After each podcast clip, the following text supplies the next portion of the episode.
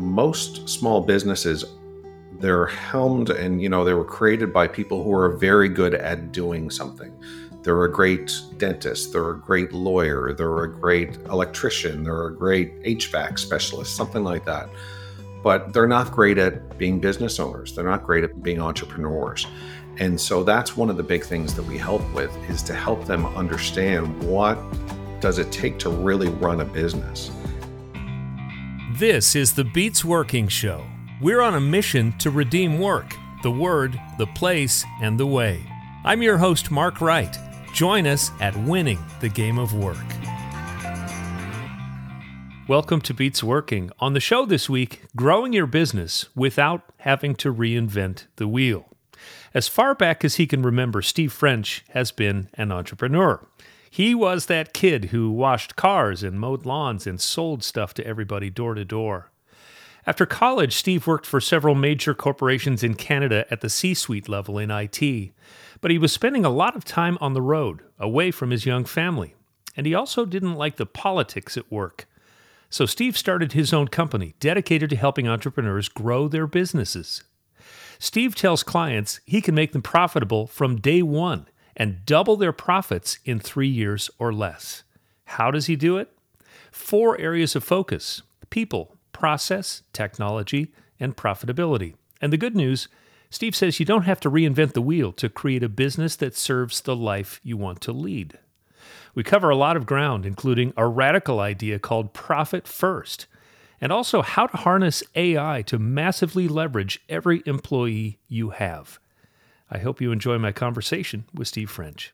Steve French, welcome to the Beats Working podcast. It's so good to have you here. I've really been looking forward to talking with you, Steve, because so many people who start businesses, entrepreneurs and others who start businesses, they are so interested in how do I grow the business? And it is a huge mystery because it seems like there are a lot of different ways you can grow a business. So let's talk about you and your company. Infomatix is uh, what, just about 20 years old now. Explain to people, Steve, what Infomatix is all about. Mm-hmm. Yeah. Uh, so great to be here. Thank you, Mark. Uh, at Infomatix, we uh, help our clients double their business in three years or less and make them profitable from day one. Wow, that's that's a big statement, and and I'm guessing you've got a lot of experience and are confident in being able to make that statement, right? I am, yeah. So I mean, like I say, we've been uh, working in infomatix for 20 years. I worked in corporate uh, for about 21 years. Uh, before that, I have a commerce degree, and uh, and I've worked in some very very high growth businesses. And uh, so yeah, we've been doing this for a long time. And a big part of what we do is we found that success is formulaic, and a lot of uh, the commonality between the successes that uh, we've experienced, our clients have experienced. You know, you can. It's a little bit like a recipe. So instead of reinventing things all the time. We're looking for those best practices to uh, to help grow. And I was really intrigued when we talked maybe a few weeks ago, Steve.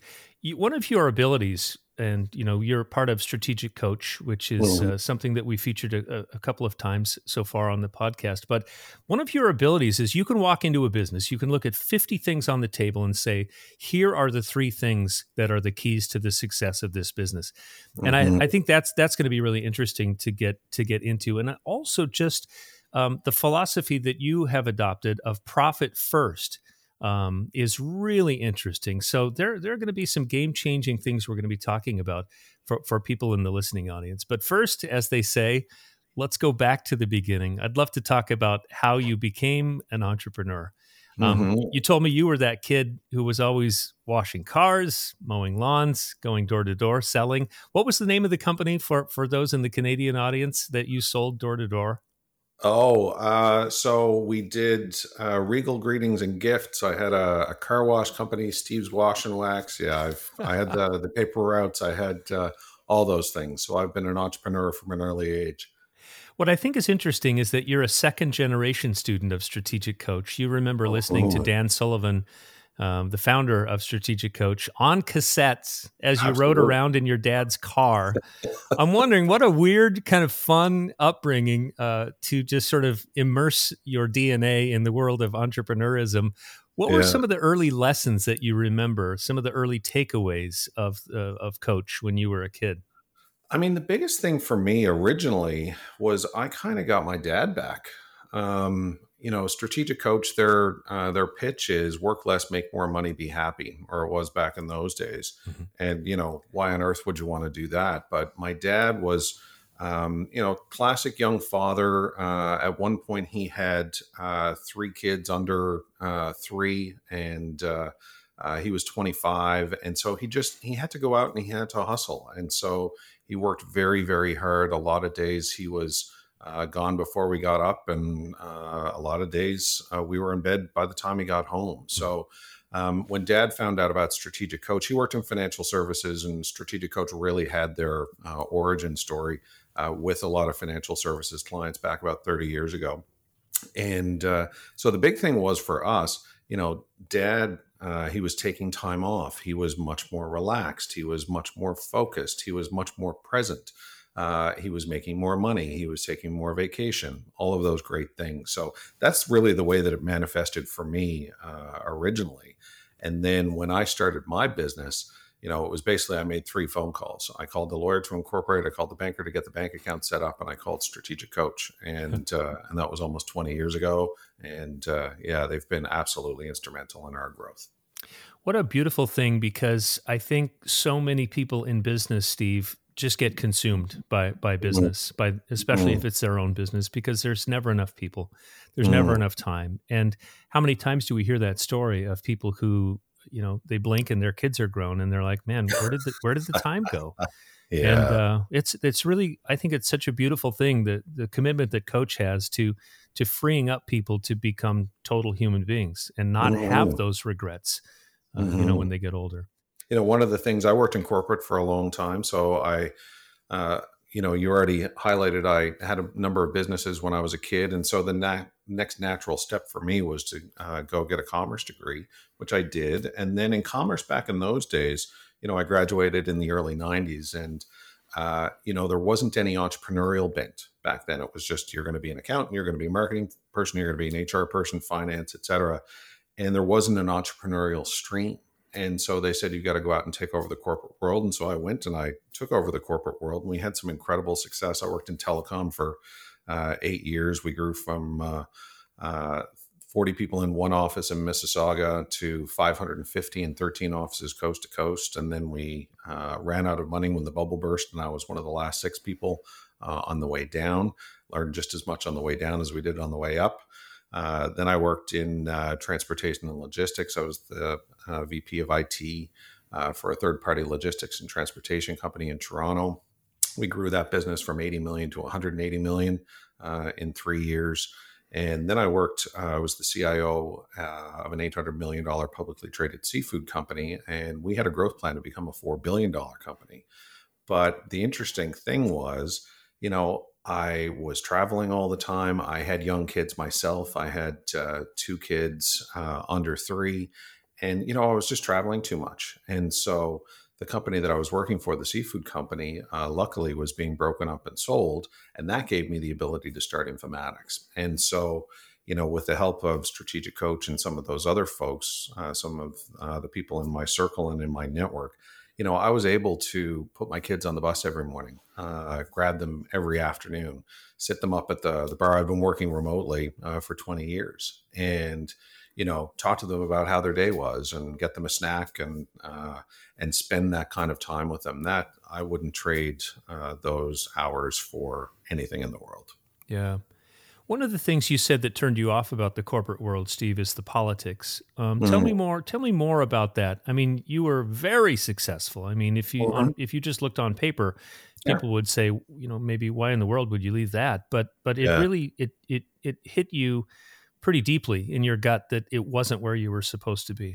Yeah, yeah. It just um, it really comes down to the people, right? Um, and there was just a sense of callousness that uh, that I didn't appreciate. There was a sense of uh, of the politics and and the backstabbing and that sort of thing. I just I didn't like it. Um, you know, I met some great people and I still have some great friends from those times. But the work that I do with entrepreneurs, you know, uh, we can go in and have a great conversation with somebody. You talked about it. What are the fifty things and what are the three most important? And we can make a difference for that person and their team within weeks And that's really where it gets fun. That's where the goosebumps hit for me.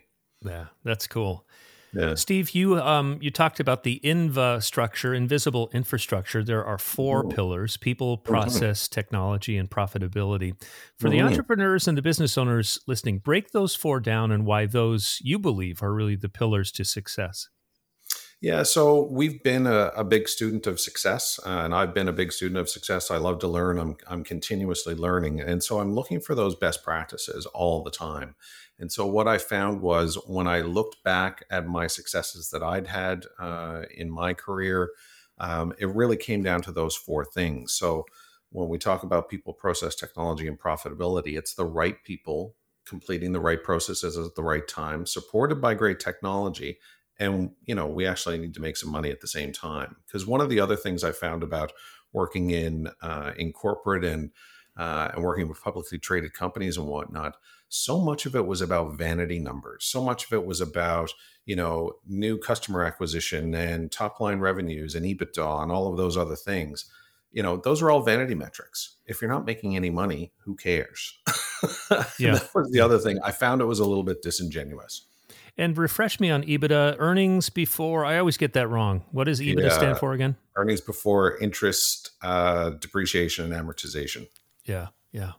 So you say typically when you walk into a new client's business, the people are pretty great usually.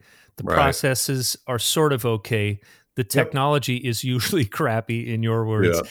And a lot of times they're not making money, which is why they bring in someone like you in the first place. So Yeah. I'm curious, where do you start? Where where do you begin? Because to say you could become profitable from day one is pretty Yeah. cool. Yeah. Where do you where do you start when with a new client? Yeah. So basically, what we do is we help our clients get very clear. Here's where you are today. Here's where you'd like to be three years from now. Then we have a unique process where we assess their current people, process, technology, and profitability capabilities. And then we create a plan. So here are the people things you need to do to unlock those three year goals, process things, technology things, and profitability things you need to do to unlock those three year goals. The reality is, a lot of that is templated. A lot of that is the same across all the different businesses, and we're not unique little snowflakes. Hmm. When people say, Oh, Steve, you don't understand, my business is completely different from anybody else, it's like, aha, okay, we can have a, a good discussion here because the reality is we all have products and services that we've created that we provide to customers money comes in money goes out we have you know suppliers we have partners uh, that do that but at the end of the day you know we use best practices. So you know use quickbooks online for your bookkeeping use uh, you know microsoft 365 for email use somebody like squarespace for your website you know use these folks who they might not be perfect but boy oh boy do they get most things right and they're continuously improving and they're always getting better. And so then once we have all of those four pillars working in harmony with one another that's what we call infrastructure so just like when you walk into your office in the morning, you flick on the light switch and the lights come on, Hmm. you have that level of certainty in your business because you know when you add on those new uh, products and services, you know those new revenue streams, you know they're going to be higher margin, you know that they're going to be higher profitability, and you know how the business is going to react. Yeah. That's the fun part. Let's talk about people for a minute. Um, I know you're a big believer in the Kolbe Index, which is uh, a really cool uh, assessment tool that helps us understand how we all solve problems, how we approach problems. For the entrepreneur or business owner who's not used Kolbe before, Steve, explain the value in your mind of the Kolbe Mhm. Index. So, really, the way that we describe it is Kolbe is a quantitative measure of personal and team success. And I can't say it any more unequivocally than that. I mean, basically, if we're going to be spending any significant amount of time with somebody, if it's a new client, a new partner, a new team member, our family, we are getting their Kolbe done. So, one of the things I've been very, very lucky to have been a part of some incredible teams, to have some great mentors along the way, to have built some incredible teams. But there was always that inflection point where, you know, say I'd be uh, asking you to join my team and I'd say, okay, Mark, here's the role. Here's what we're expecting you to do. Here's what success looks like. Here's where some potential challenges are going to be along the way. But at the end of the day, I'd kind of have to push you into the deep end. I'd be there to throw you a life ring if you needed it. but at the end of the day, splash, right? Mm-hmm. With Kolbe, I don't have to do that anymore. So with Kolbe, it's a 15 minute online assessment. It was created by Kathy Kolbe. Oh my goodness, I think it was almost 30 years ago now. I've been using it for about 20 years. A strategic coach introduced me to it originally. And it's basically, you know, the uh, the phrase MO or modus operandi that uh, mm-hmm. uh, Sherlock Holmes use uh, uses. Uh, basically Kolbe is your MO. It's how you get things done. It's how you take action on things. And so when I know somebody's Kolbe, uh, I know exactly how they're going to react in a given situation. And so it's my role then as a leader and as a manager to put the people in the right spots and give them all the tools that they need for success.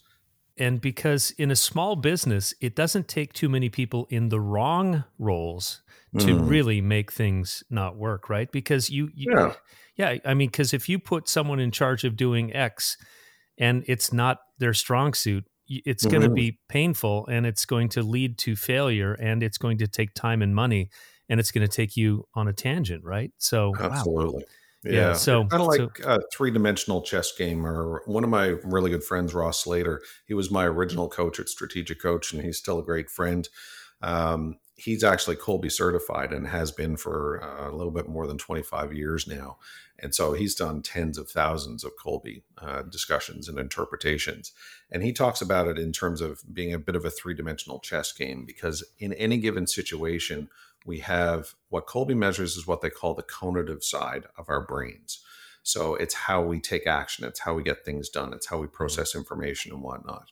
Then there's your intelligence, and then there's your personality. So basically, in any given encounter, it's kind of that three dimensional chess game. There's always a little bit of each one of those three.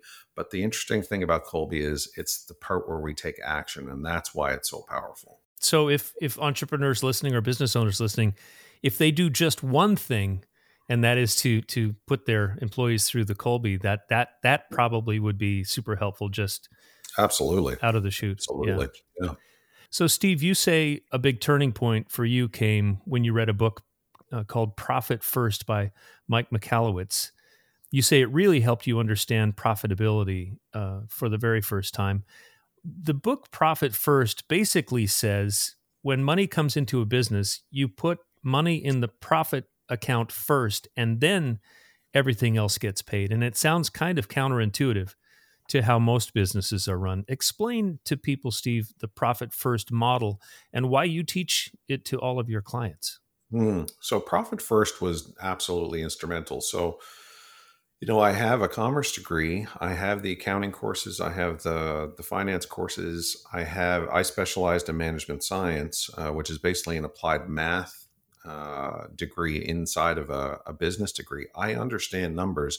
I didn't understand cash flow until profit first. Hmm. So if you look at traditional accounting and bookkeeping, it's sales minus expenses equals profit. And basically, accounting was created for taxation, right? And so the thing is, when you take sales minus expenses equals profit, when profit comes last, profit never comes. Hmm. So what Mike suggested was let's just switch those two things.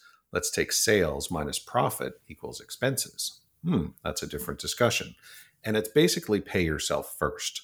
Uh, but none of us knew how to do it. We've all been told that our entire lives, but how many people actually do it? So um, that was the power of of the profit first methodology, and uh, like you mentioned, you know, it, it just completely transformed the way that uh, I run my business and uh, and how I manage my cash flow. And it's really an entrepreneurial cash flow management system. Uh, so instead of being a traditional entrepreneur uh, using what they what we call uh, bank balance accounting, where you look at okay, I've got one hundred fifty thousand dollars in the bank. Oh, great! I can go buy a boat, or I can go on that vacation, or I can buy the new car, or whatever. But meanwhile, we haven't taken into account well. You know, we need to pay these taxes and we need to pay payroll and we need to, you know, we have all these commitments that we've already made and loans and interest payments and all that other stuff you know instead of looking at uh, at that bank balance and having to make 35 or 40 different calculations based on that to figure out where you actually stand. That's where profit first comes in. And so it's not unlike uh, the old envelope system that uh, your Mhm. grandmother might have used, where uh, you know your grandfather would come in and say, "Okay, here's a thousand dollars," and she would say, "Okay, well, two hundred dollars goes into the mortgage, and two hundred goes into food, and two hundred goes into uh, clothes and fun, and then you know the rest of it is for everything else." And then, but when your grandmother would go to one of those envelopes, if it was empty, well, she didn't spend anything. And that's the the big shift is uh, with the profit first methodology you just set up those various accounts and then you have a much better understanding of where you stand in the business Yeah. So instead of just looking at that big bank account and kind of getting a false sense of financial security, or looking at that big bank account and then coming up with uh, you know things you can spend money on to help the business, you start with the priority of profit, and then you go to the priority of paying the owners and the employees and everything else. So I guess it's just you're helping people see the proper context Mhm. uh, by dividing it up that way uh, instead of just the overwhelming idea of here's our huge bank account yeah. and what do we do with all that? Yeah absolutely and i mean since implementing profit first basically i haven't worried about money in my business which is saying a lot because you know going from those big corporate entities to running my own small business you know there were a lot of times where you know i wasn't paying myself and i wasn't profitable and i was worried about how am i going to pay payroll and how am i going to pay that tax payment or that loan payment um, since implementing profit first i don't worry about that anymore yeah does that work also in in like our personal life if we just did it in our, our personal Yeah. finances yeah Yeah, yeah, absolutely. But it's really just about. Um, Mike made a really interesting observation. He said, you know, there's there's an obesity epidemic in North America right now, and I can't remember the exact number. I think it was about 26 percent. But he said the average plate size has increased by about 26 percent. Hmm. Hmm.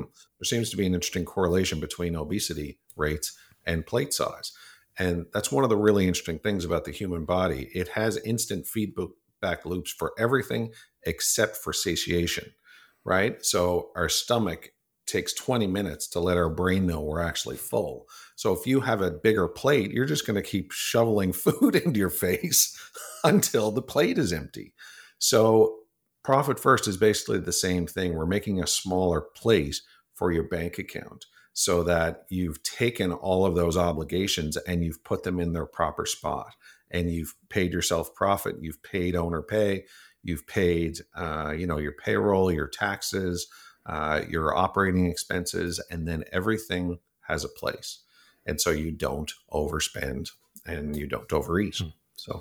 And for people interested we have another podcast called fat science where we discuss the science of metabolism uh, Oh, where, we, where we can break that down. I remember going to a buffet as a kid steve. We, we grew up fairly you know me, with fairly meager means but Yeah. the the big celebration would when we went to the royal fork uh, buffet in bellingham. But i remember those plates being extremely small i think from a business standpoint. They uh, they, they knew. They knew. They did it.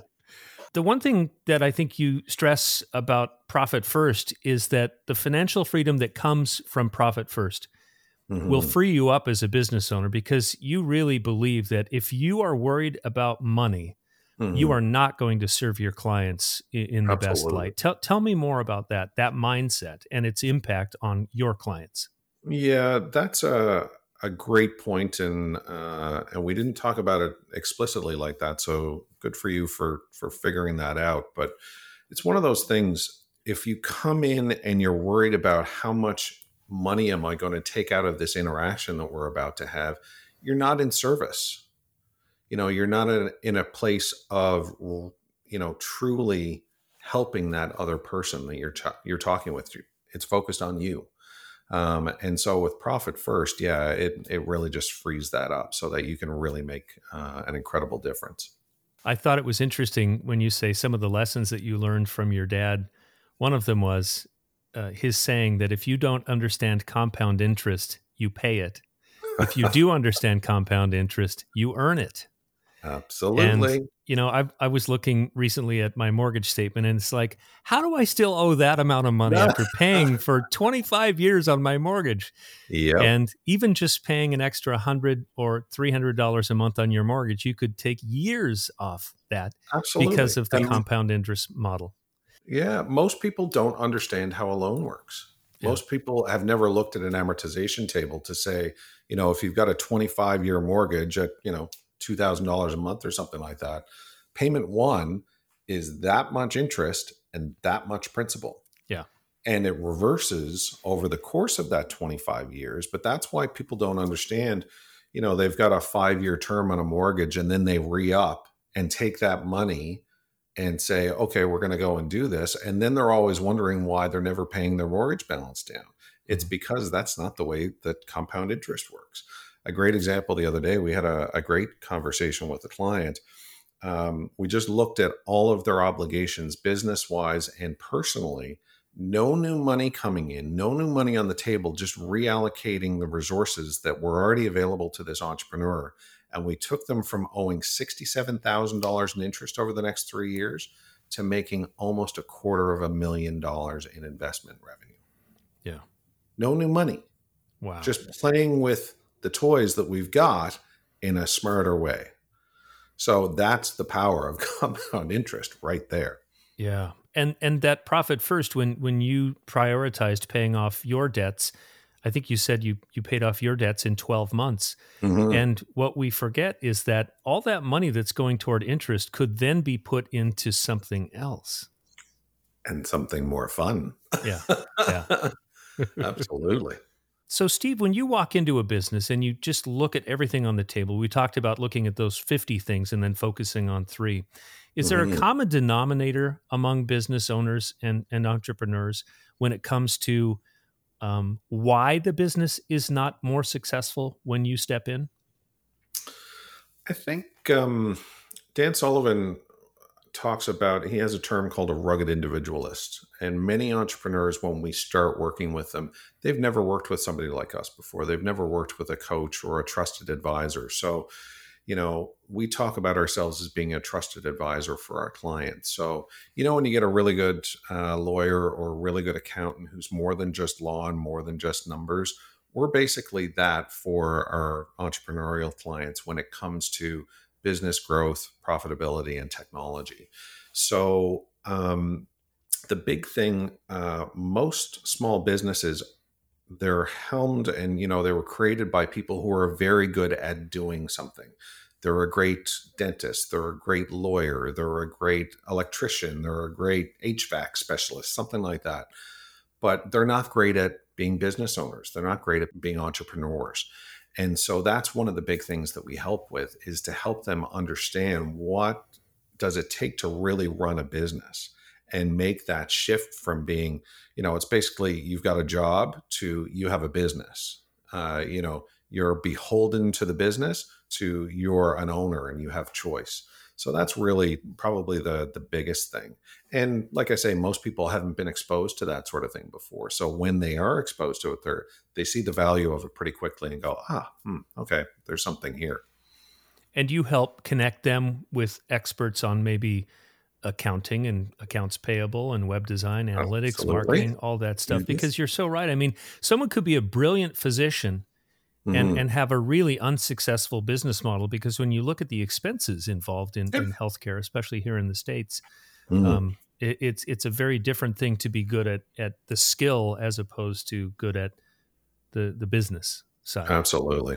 Absolutely. And most people are just so tied up you know it's the whole working on the business versus in the business discussion and mm-hmm. most people really spend no time working on their business so that's where we can really help them come up and look at it from a different perspective um, let's talk about ai steve because i think for mm-hmm. most businesses everyone is coming to the realization that this is a probably a generational change in the way that we do things um, as as a species, and um, mm-hmm. you know, digital transformation for entrepreneurs in this age of AI. Um, mm-hmm. You're going to be writing a book on it. Um, I take it everything is going to change, but let, let's start at the beginning and let's what what excites you most about AI, Steve, when it comes to how small and medium sized businesses are run. Mm-hmm. I think um, I've been lucky enough. I've been doing this long enough. I've seen a lot of the big shifts uh, that have happened technology wise. So, you know, uh, the personal computer becoming ubiquitous, the internet, email, websites, high speed internet, you know, I have been there for all of those shifts as part of my career. So I've seen all of those things. I'm more excited about the opportunity with AI than I was with any of those. And those were huge shifts. Um, the thing for uh, for AI, I think it's really going to not unlike um, us as entrepreneurs having the ability to go out and compete with quote unquote the big guys. You know, it's not like the old days where we had to build a server or build a rack of servers or build a data center uh, in order to launch a new web service, for example. Now we can just go to Microsoft and Azure or Amazon Web Services or in, uh, any of those big boys, and we can just kind of turn that on as we need it and scale it up as we need it. Hmm. AI is that same sort of transformational piece where we're no longer starting from a blank slate. We are, uh, you know, you start with something incredible, and it's not unlike the the description or the analogy that we use is, you know, Google up until this point. When you go and Google something, it's like looking at a, a bookcase full of books, and Google will say, "Okay, go read that book, and go read that book, and go read this book." Hmm. You know, ChatGPT has read those books and can understand and have a conversation with you. And it's not just a one time thing. It's you start from here and, oh, that's interesting. Let's pull on that thread a little bit. And then you're having a conversation. So it's basically like you're sitting down and having a conversation with the author of those three books. So that's the, uh, that's the piece that we're absolutely uh, incredibly excited about right now. And you think that we, you know, we talked about those four pillars at the beginning of our, our interview here, Steve. You believe that AI will have a profound impact on those four pillars. Um, give me just, I'm, there was a blog post that you guys wrote on this, and mm. tell me more about how, you know, the people side, the process, mm. the technology, mm. um, and profitability. How will AI impact each of those areas? Yeah. So, just in in a nutshell. Yeah, I mean, a couple of quick examples on the people side. For example, um, we've been working remotely for 20 years. So I literally have 20 years of video recordings of my calls. So, you know, whether it's Teams or Zoom or GoToMeeting or any of those different platforms, I've kind of used them all over the years, but I have all of those recordings.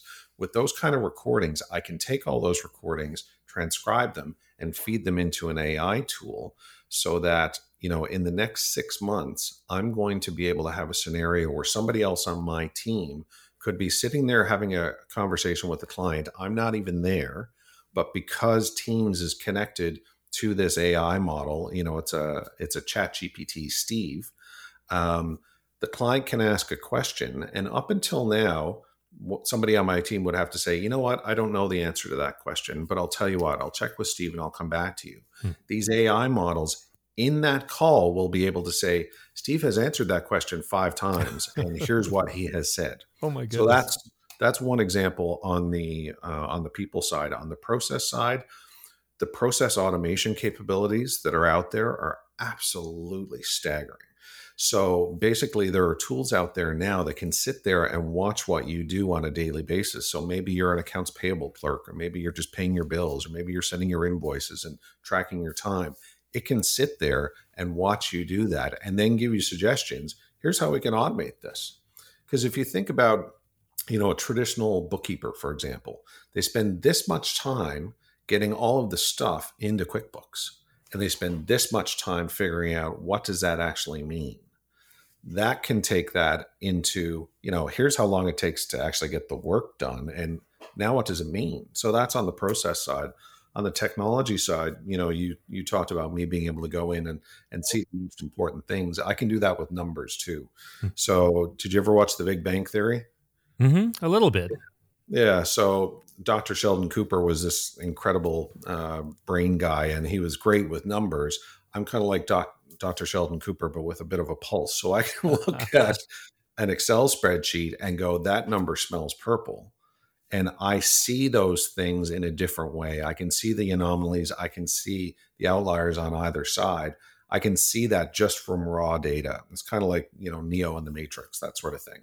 Hmm. But with a tool like uh, Microsoft Copilot and Excel, you can now give it that big dump of data and it will say, here are the interesting things about that. Have you noticed this? What about this over here?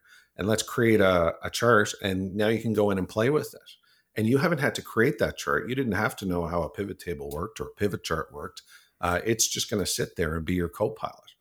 Uh, so that's on the technology side. On the profitability side, you know, if you look at the AI tools and giving them exposure to your entire stack, whether it's you know your billing system, your email, your web conferencing platform, your chat platforms, all of your phone calls, it's going to be able to pick out those things and say, you know, here are the products and services that are making you the most money and you sound like you're having fun because there's an emotional component to this too. There's an emotional intelligence to these tools that it really takes the the clinicalness mm-hmm. of tools and it's really giving it a human feel. That's the thing that I'm constantly surprised by uh, with these new tools. It's just it's much more like having a conversation. It's much more like us sitting here and uh, you asking me a question and I say something. You go, oh, well, yeah, that's interesting it's that kind of feel.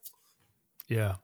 That that was a huge shift when we went from massive computer servers to cloud computing because we mm-hmm. didn't have to own and operate the infrastructure, right? It, we could mm-hmm. just, like you said, turn on the switch, and we had yep. massive computing power at our mm-hmm. at our fingertips. Do you mm. think that this shift to AI is going to just massively improve efficiency for the businesses that em, em, embrace it? Absolutely. Yeah, uh, there's no doubt. the The best analogy. A lot of people are worried about.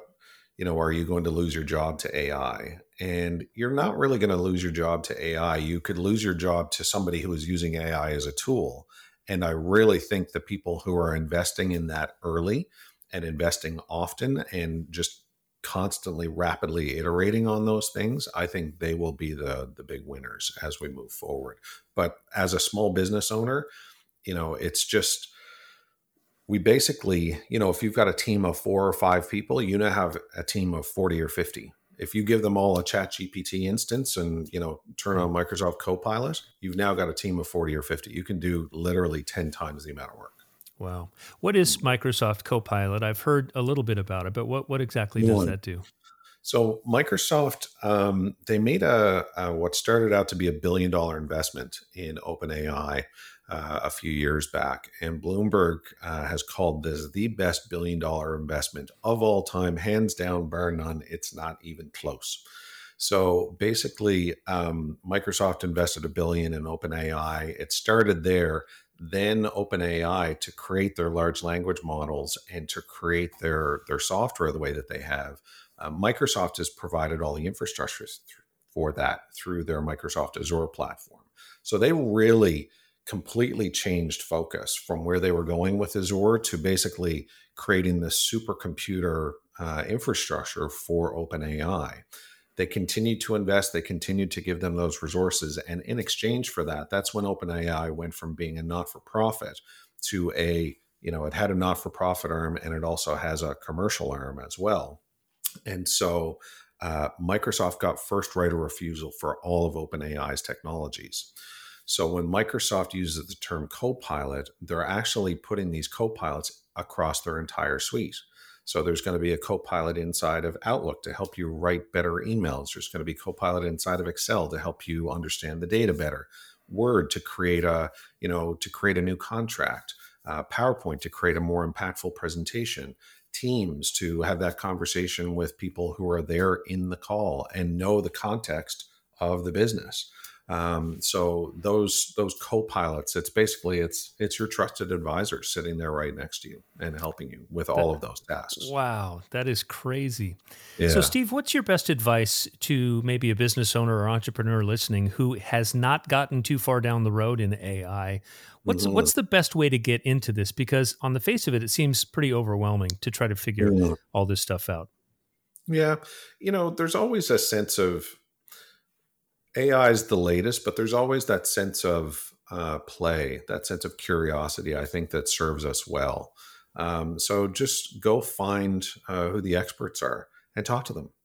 Basically, 99% of the problems that we have as entrepreneurs have been solved by somebody else. Why are we beating ourselves up? Why are we stepping on these landmines? It doesn't make any sense. Figure out what the problem is. Figure out, you know, who wrote a blog post, who created a YouTube video, who wrote a book about it, and go read the book, watch the video, talk to the person, find out what they did. here are the mistakes that they made. Oh, okay, great. Good to know. I'm not going to do those. Here are the three things you did right. Great. Go do them. just to and, have that curiosity, right? Yeah, and just go play. Um, you know, you get access, uh, for example, Microsoft with their Edge browser, you actually have the Edge Copilot built in there uh, right in the in the sidebar now, and that has access to the latest OpenAI ChatGPT models. And the interesting thing about that in Edge, it knows the web page that you're on. So just open up that little tab in Edge and start to have a conversation. And really think about it in terms of the conversation. It's not a one time thing. A Google search tends to be a one time thing.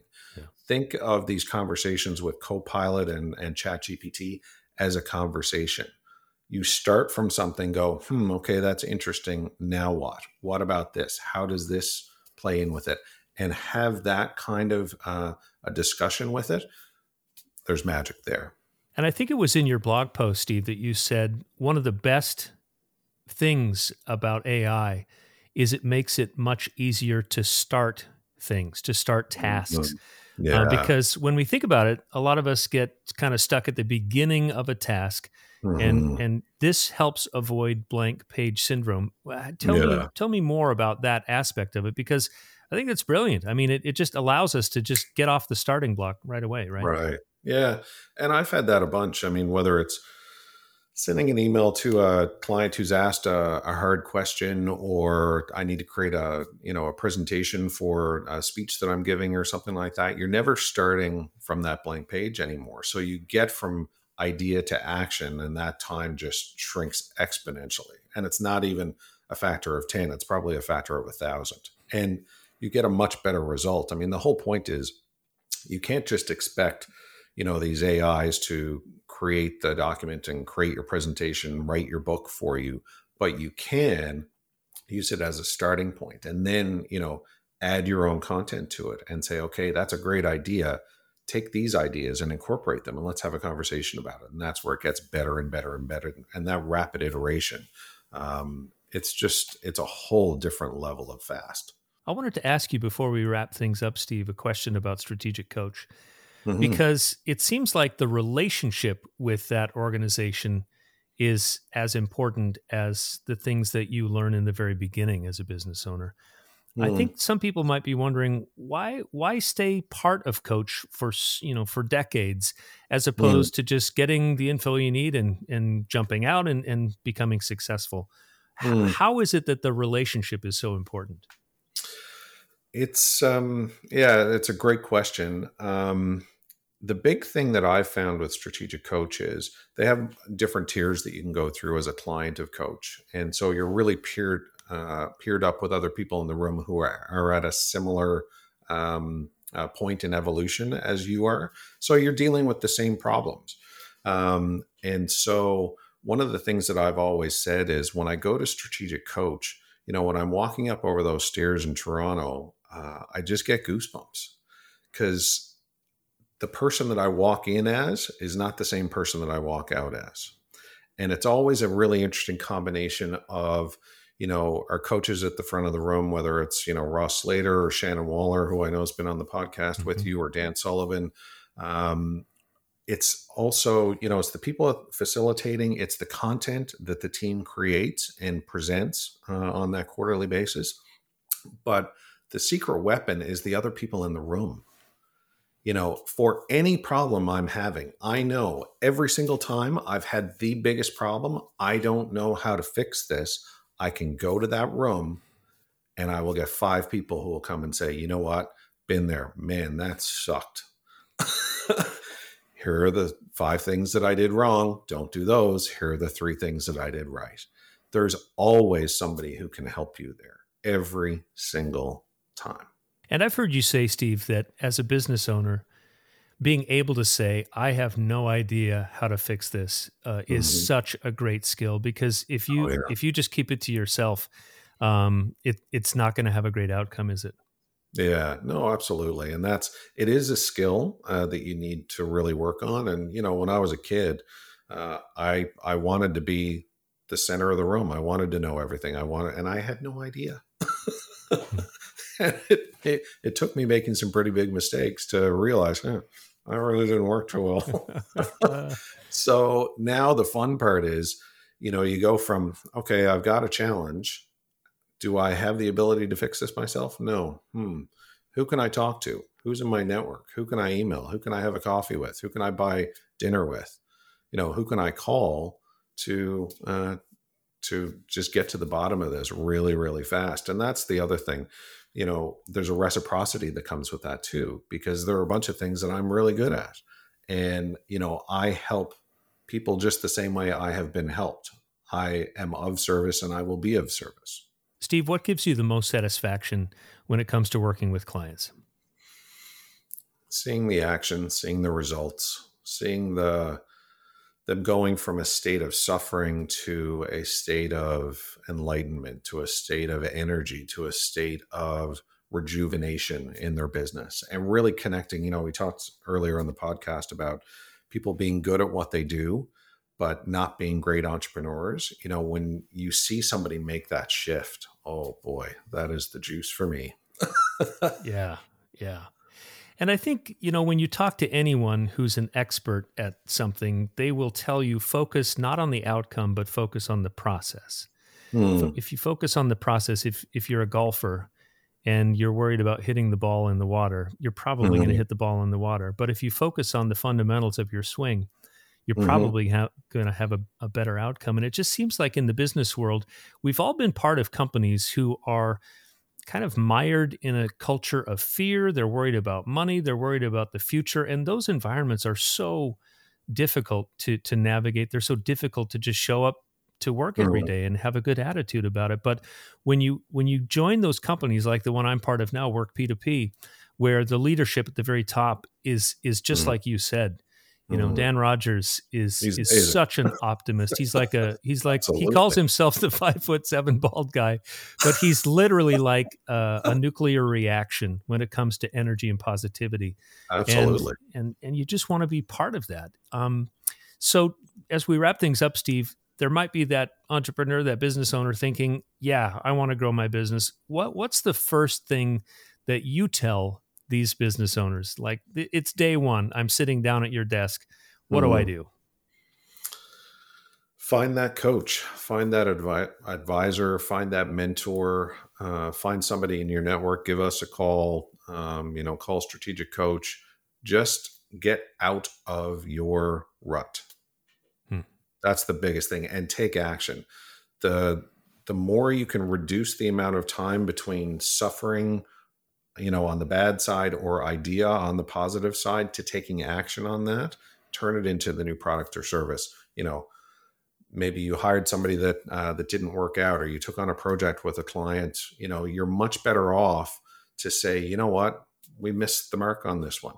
We're really sorry. Let's go and you know do this a different way. The amount of time between ideation to action, shrink it down. It'll always pay huge dividends. Well, I'd love to have you back when you uh, have the book out on AI because man, that is interesting, and just the just the surface that we barely scratched, uh, I found just so interesting, and how that's going to transform uh, everyone's lives, especially uh, business owners. So, Steve French, this has been fantastic. If people want to get a hold of you, what's the best way to do it, Steve? Yeah, just uh, head over to our website, infomatix.ca. That's I N F O M A T I X.ca and uh, we work with clients all over the world. So uh, don't let the .ca fool you. well, Steve, this has been so much fun. Thank you for sharing your wisdom and for sharing your time with us uh, on Beats Working. Great to have you here. It's been a pleasure. Thank you so much, Mark. Really appreciate it. I'm Mark Wright. Thanks for listening to Beats Working, part of the Work P2P family. New episodes drop every Monday. And if you've enjoyed the conversation, subscribe, rate, and review this podcast. Special thanks to show producer and web editor Tamar Medford. In the coming weeks, you'll hear from our Contributors Corner and Sidekick Sessions. Join us next week for another episode of Beats Working, where we are winning the game of work.